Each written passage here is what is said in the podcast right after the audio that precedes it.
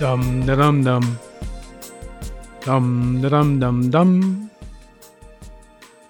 Well, didn't sing it too well, but it's probably the most easily recognized theme song in all of radio. Thanks to Jack Webb and his production of Dragnet. It was a police program based on actual cases from the Los Angeles Police Department. The first show aired on July 7, 1949, and ran on radio until 1956 but it also had a successful television run throughout the 1950s. In December of 1953, it became the first TV series to be regularly broadcast in color. Now, there's a good trivia answer for you to store away somewhere in your memory. Jack Webb played Friday throughout the rest of his career, even joined up with Harry Morgan, who later played Colonel Potter in the famed TV series MASH, as Webb's partner in a resurrection of the show that aired on January 12, 1967, and ran through the summer of 1970. They also made several motion pictures based on Dragnet. Jack Webb died on December 23, 1982, of a heart attack. Upon his death, the Los Angeles Police Department flew its flags at half mast. And Webb was buried with an honorary police badge number 714 the same number used all through his series. By the way, the radio and some of the TV shows were sponsored by cigarette companies, and Webb was a very heavy smoker. He was only 62 when he died. Could be some connection there. The Dragnet franchise was his legacy. Now, the episode you're going to hear on this track is entitled The Big Affair, and it was aired on November 29, 1951. This is Heirloom Radio, a different kind of oldies program, and I am your host, Sean Lovering, saying thank you for the privilege of your time and your support by listening. You are why I do this podcast. Thank you.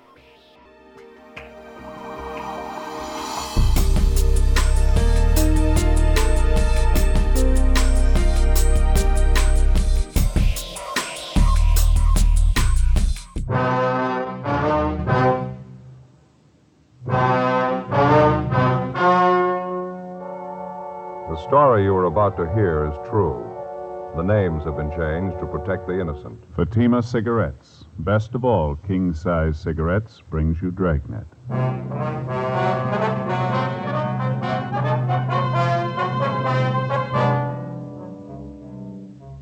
You're a detective sergeant. You're assigned a robbery detail. An unidentified armed bandit starts a campaign of jewelry store holdups in your city. The robberies are carefully planned, carefully executed. The bandit commits brutal attacks on each of the victims. Your job? Get him. The latest Fatima sales report shows thousands and thousands of king size cigarette smokers are switching to Fatima. For the month of October, coast to coast actual figures show Fatima sales are up 110%, or more than double. Fatima, best of all king size cigarettes. Definitely the best quality in its class, but the same price as the cigarette you're now smoking. Remember, thousands of Americans are switching to extra mild Fatima. Next time, insist on the best king size Fatima in the distinctive golden yellow package.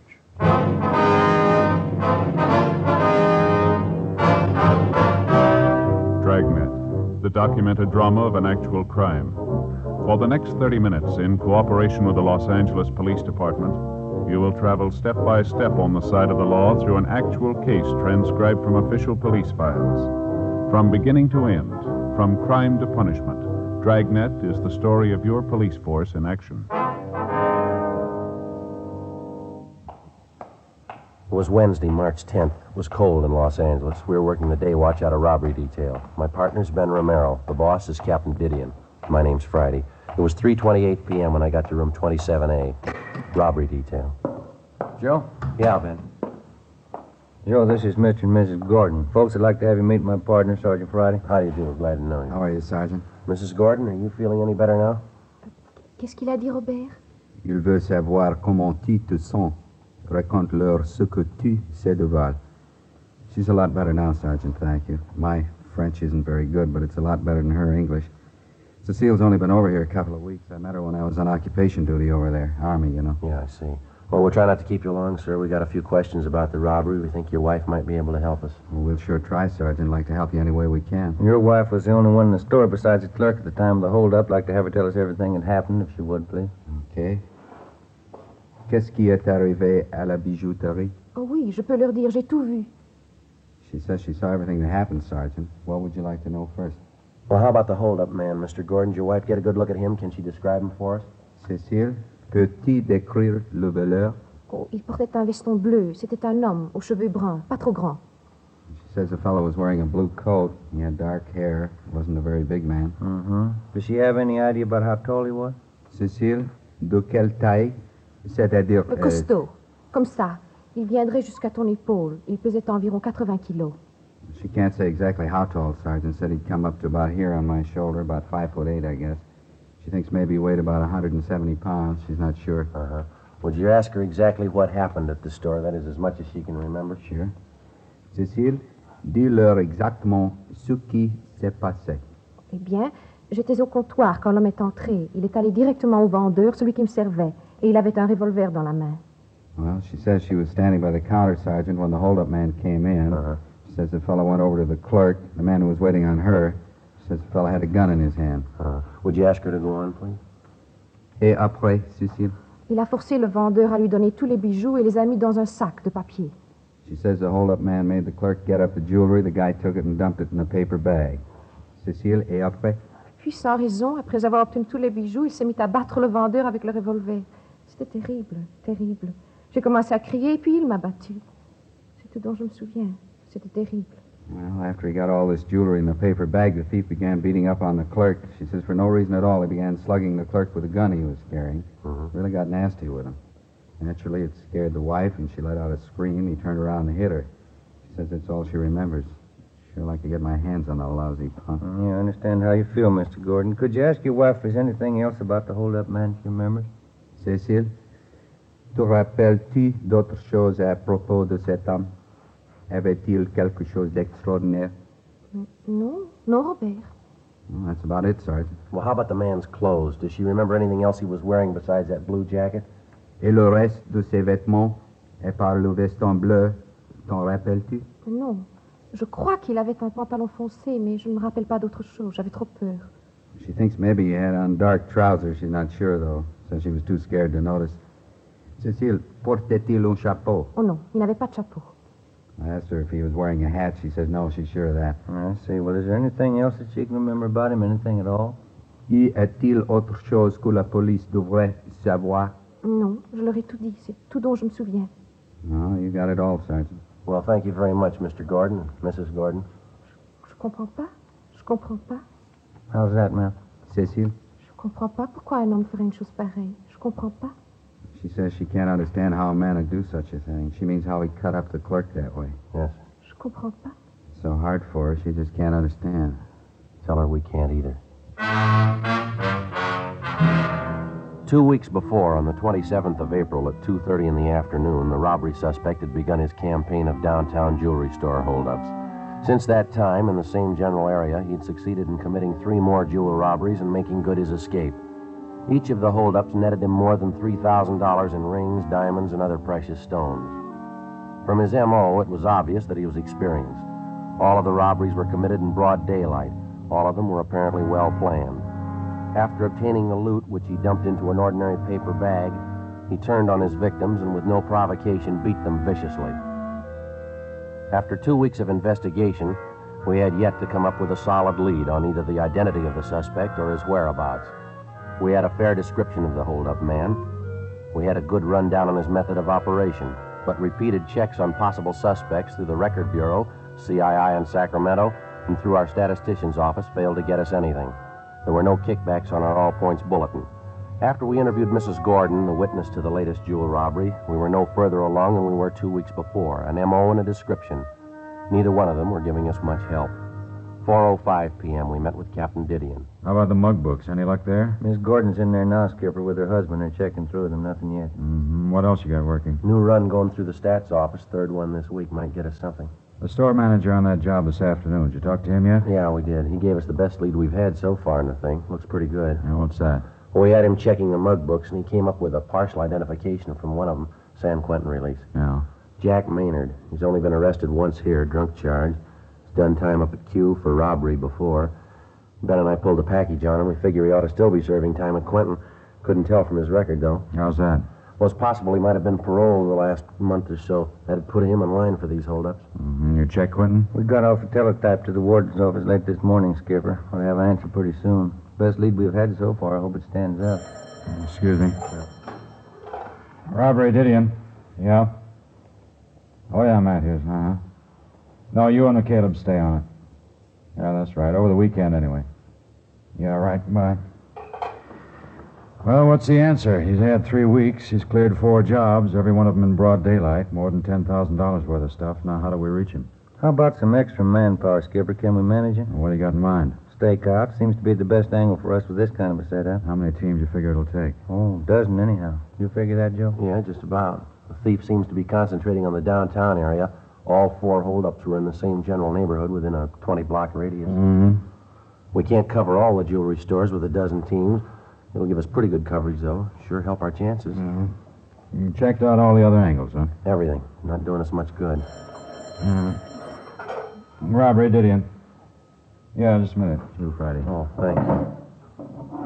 Yeah, Friday talking. Yeah, that's right. Mm-hmm. That's so.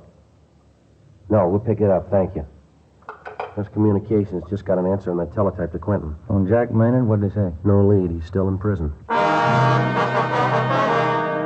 We went back and started again from the beginning.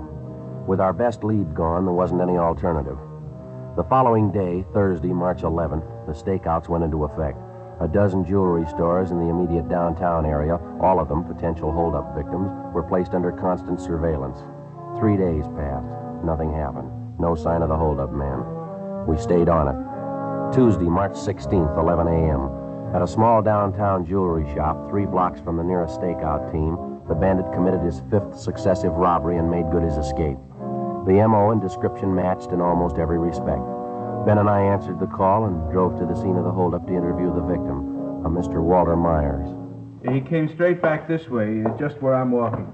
I was at the end of that counter there, just where you are. He had a brown paper bag in one hand, and it was just a couple of feet from me. He put his other hand in his coat pocket and he came up with a gun, pointed it right at me. The store was empty at the time, sir? No customers around? Yeah, that's right. Just myself and my son in law, Herb, in the back room. I guess he heard this thief talking to me and he came out to see what it was all about.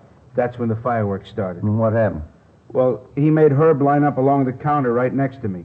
By this time, he had all the loot he wanted in that paper bag he was carrying. Uh, Just when I thought he was going to leave, he turned around. All of a sudden, he said to Herb, You think you're a smart guy, don't you? Then he slugged Herb with the gun. Brought it right down on the side of his head, all his might. Uh, and that's when the fight started, is that right? Just about, yeah. Herb fell down on one knee. There was a great big gash on the side of his face.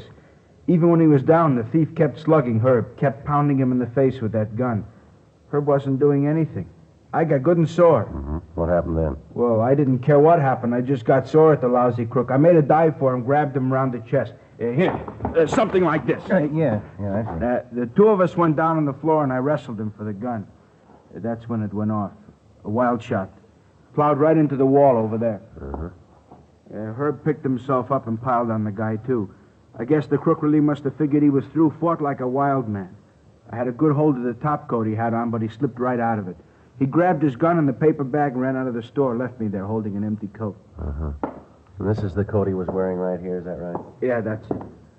Uh, you can see one of the sleeves there, see? Uh, almost ripped it clean off trying to get away. Mm-hmm. Yeah, I see. I already looked through the pockets. Nothing in them. Now, how about this description of the man, Mr. Myers? You're pretty sure of that, are you? Yeah, I'm positive, Sergeant. Ben, you want to call the crime lab? There's a phone booth right over there. Do you mind? Oh, yeah, thanks. Wonder if I could check that spot where the bullet hit Mr. Myers, that wild shot he fired. Oh, yeah. Right over here, Sergeant. Fine. Back of the cash register. Yeah. Bedded in there pretty solid. You're lucky it was the wall, not one of us. Uh, say, I got a pocket knife here if you want to dig it out. No, sir. We've got a crew on the way out from our crime lab, ballistics men. They'll take care of it. I would like to take another look at that top coat, the one the thief was wearing. Oh, yeah, sure. I had already looked it over pretty good. Nothing in the pockets. Couldn't find anything. Uh, here. All right, sir. Just an ordinary top coat, isn't it? There's no label on it. No, you're right. There's nothing in the pocket. Uh-huh. Uh, what is? Did you find something? Well, no, sir. It feels like a hole in the pocket here. Good sized one. Joe, Yeah. crime lab's on the way. Should be here in a couple of minutes. Okay, fine. Anything at all in the coat? Oh, I don't know here. Seems to be a hole in this pocket here. It's possible something might have dropped down into the lining of the coat, maybe. Here, let me hold out that end for you. All right, thank you. Let me hold it up a little. That's fine, right like there. Like this? Uh-huh. Uh-huh. Yeah. Yeah, it feels like something down in here. What is it? In just a minute, I get my hand down in there. See if I can get it. Yeah. Here we are. Mm Ah, a scrap of paper. Some writing on it. What is it, Joe? Telephone number.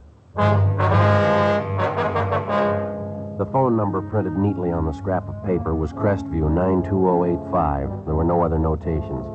We checked out the number and found that the telephone was installed at 6414 Cordova Drive in the Los Feliz district.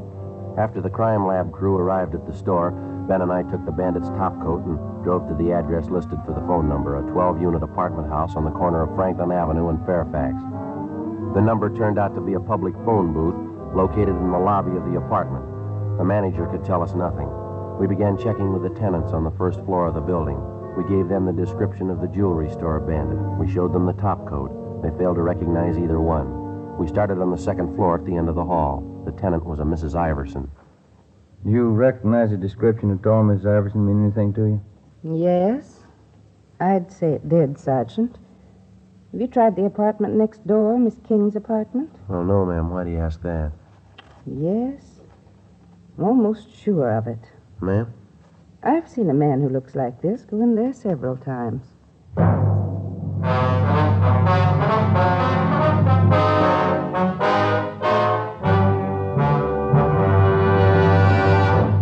You are listening to Dragnet, authentic stories of your police force in action. Millions heard it, yet only 52 have written. Starting on Dragnet over two months ago, on September 20th to be exact, Fatima made a special money back offer to more than 10 million listeners. The results? Amazing. Millions heard it, yet only 52 have written. If you smoke king size cigarettes, listen to Fatima's famous offer. Buy a pack of Fatimas. Enjoy their extra mildness and superbly blended tobaccos. If you're not convinced Fatima is better than the king size cigarette you're now smoking, just return the pack and the unsmoked Fatimas before January 1st, and we'll give you your money back plus postage. Fatima, Box 37, New York 1. Fatima's latest sales report shows Fatima sales up in every state in America. The month of October, coast to coast. Actual figures show Fatima sales up 110%, or more than double. Yes, thousands and thousands of Americans are switching to king size Fatima. So why wait? Switch to Fatima today. Extra mild. Best of all, king size cigarettes.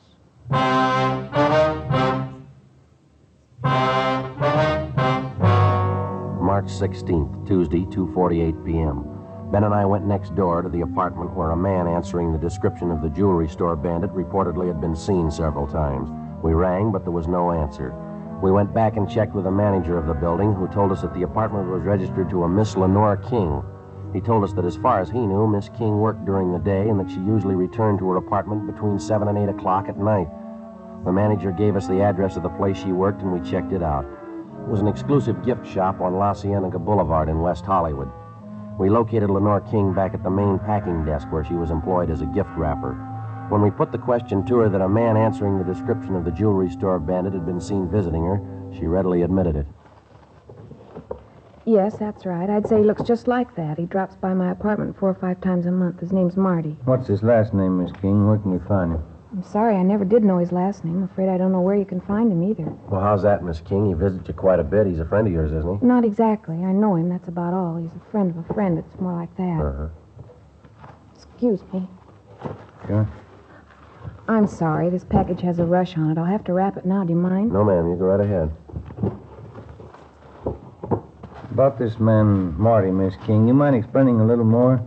If you don't know him well, why should he visit you so often? Well, to tell you the truth, it's more of a favor than anything. It's for Virginia. She's my girlfriend. Uh-huh. And I wish I never got mixed up in it to begin with. Well, how do you mean? Mixed up in what? Well, it's confidential, Sergeant. I'd just as soon not mention it if you don't mind. Well, I'd like to have you tell us everything you know about it. It's a pretty important matter, ma'am. Well, I don't know really how it started. I mean, how the two of them got together, Marty and Virginia. They just met, I suppose. Virginia fell in love with him. She had to find some way out. How's that now? Virginia, she was crazy about Marty. I guess she still is. They didn't want to get all involved, though, neither one of them. It's romantic in a way. Could I have the scissors there, Sergeant? Yes, here you go. All the two of them want is to see each other once a week. It's enough for Virginia, she says. She loves him, that's all that counts. She doesn't want to know where Marty lives, what he does, anything about him, and I guess the same goes for Marty. Let's see. So the two of them get in touch with each other through you, is that it? That's right, usually once a week, maybe once every two weeks. I'd just as soon not talk about it if you don't mind, though. I can give you Virginia's address. She can tell you more about Marty than I can. You have no idea where we can locate the man. is I'm sorry, none at all. The only contact I have is when Marty phones me or when he comes around. He leaves a message for Virginia where to meet him and when, and then he leaves. I really think you ought to talk to Virginia about it. Uh-huh. There we are. One thing I don't quite understand, ma'am. Yes? This girlfriend of yours, Virginia, you say she's in love with this fellow Marty? Oh, yeah, crazy about him. Then why are they playing this hide and seek? If they're in love, why don't they come out and get married? What's the problem? Virginia. What? She's already married. Before we left Lenore King, we advised her what the situation was. In the event the suspect, Marty, contacted her, she was to get in touch with us immediately. She gave us her promise that she wouldn't disclose our conversation with her. We left her our card, and she gave us the address of her girlfriend, Virginia Brewer. It was a South Argyle Street address, but Mrs. Brewer wasn't at home.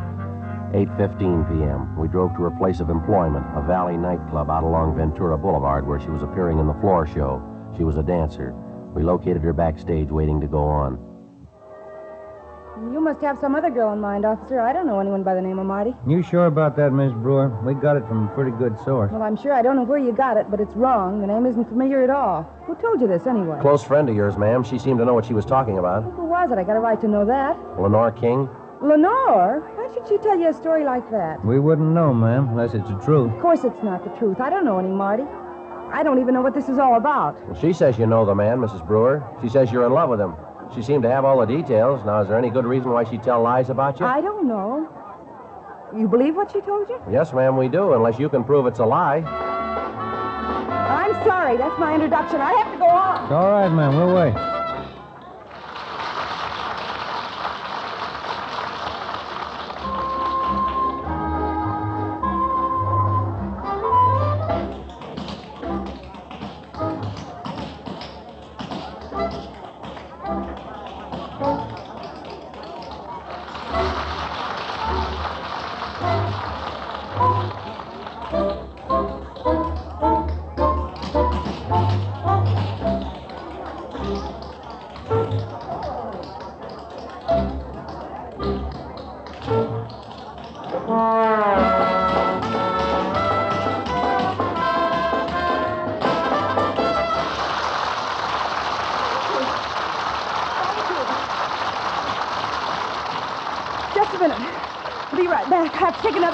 Yeah, go ahead. Go ahead. Thank you. You're very kind.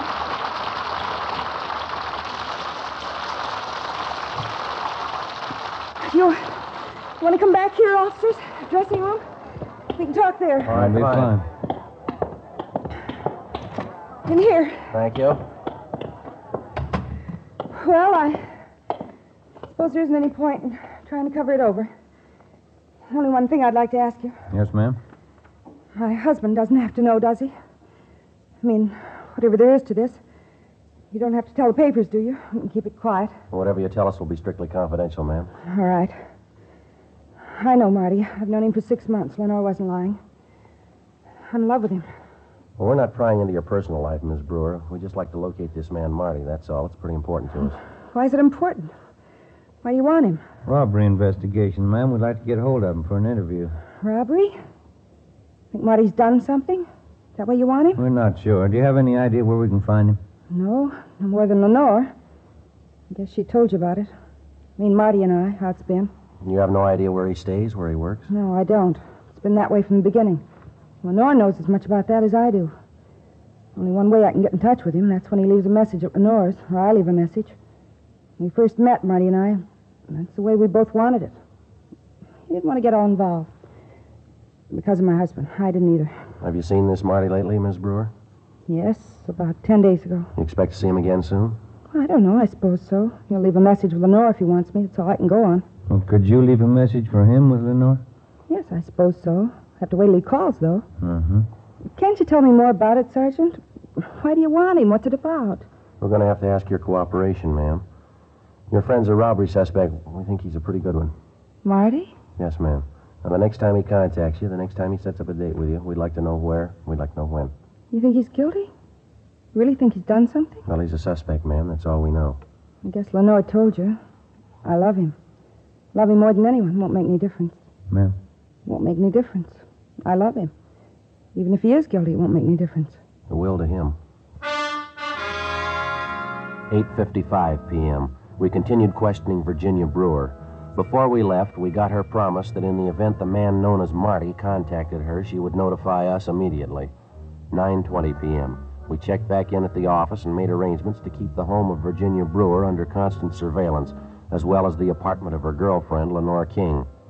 The following morning, we checked with the ballistics men at the crime lab who'd examined the slug which had been taken from the wall of Walter Myers' jewelry store, the latest of the holdup man's victims.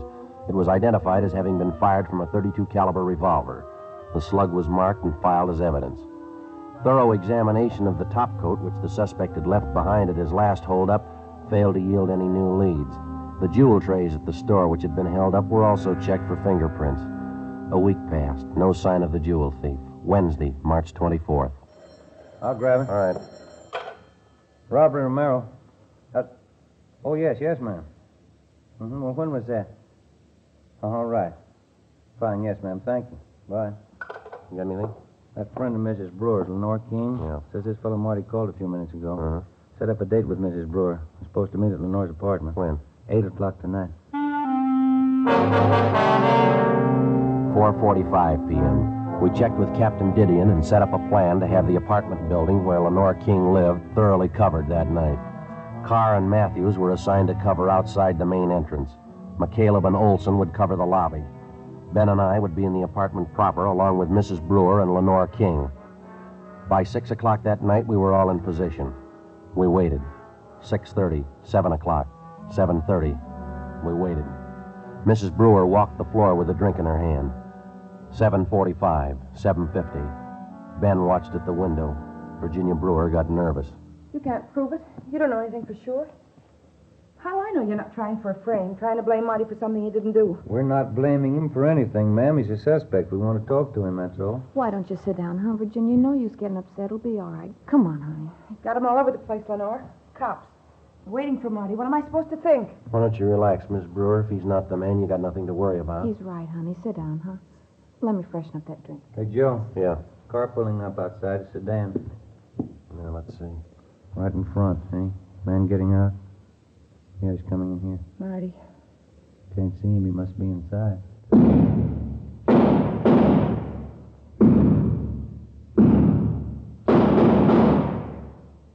Marty. Marty.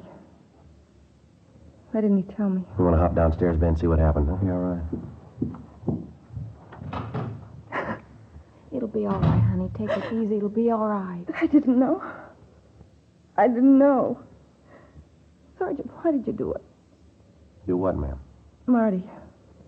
I didn't know about it. We didn't know anything about each other, and this has to happen.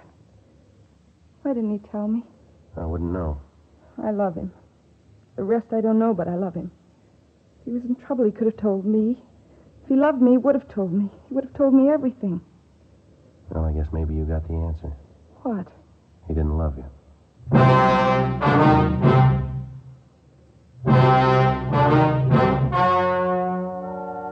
The story you have just heard was true. The names were changed to protect the innocent. On June 29th, trial was held in Superior Court, Department 91, City and County of Los Angeles, State of California. In a moment, the results of that trial. Now, here is our star, Jack Webb. Thank you, George Fenneman. Friends, the man who sells you your Fatimas, your neighborhood cigarette dealer, is a mighty good man to go see during the holiday season. When you drop in, notice Fatima's new poster. It's a reminder that he has Fatimas in smart Christmas cartons. Now, this Christmas season, I'm buying Fatimas for all my friends. I suggest you do the same.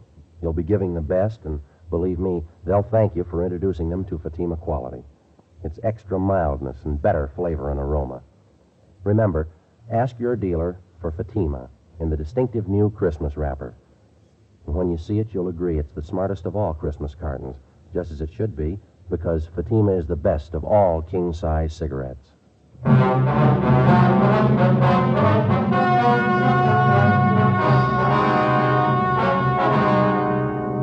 The suspect, Martin Arthur Kessington, was wounded, but not fatally, when he attempted to resist arrest. After interrogation, he dictated a signed statement admitting guilt for all five of the jewelry store holdups. He was tried and convicted on five counts of first degree robbery and received the sentence as prescribed by law. Robbery in the first degree is punishable by imprisonment in the state penitentiary for a term of five years to life.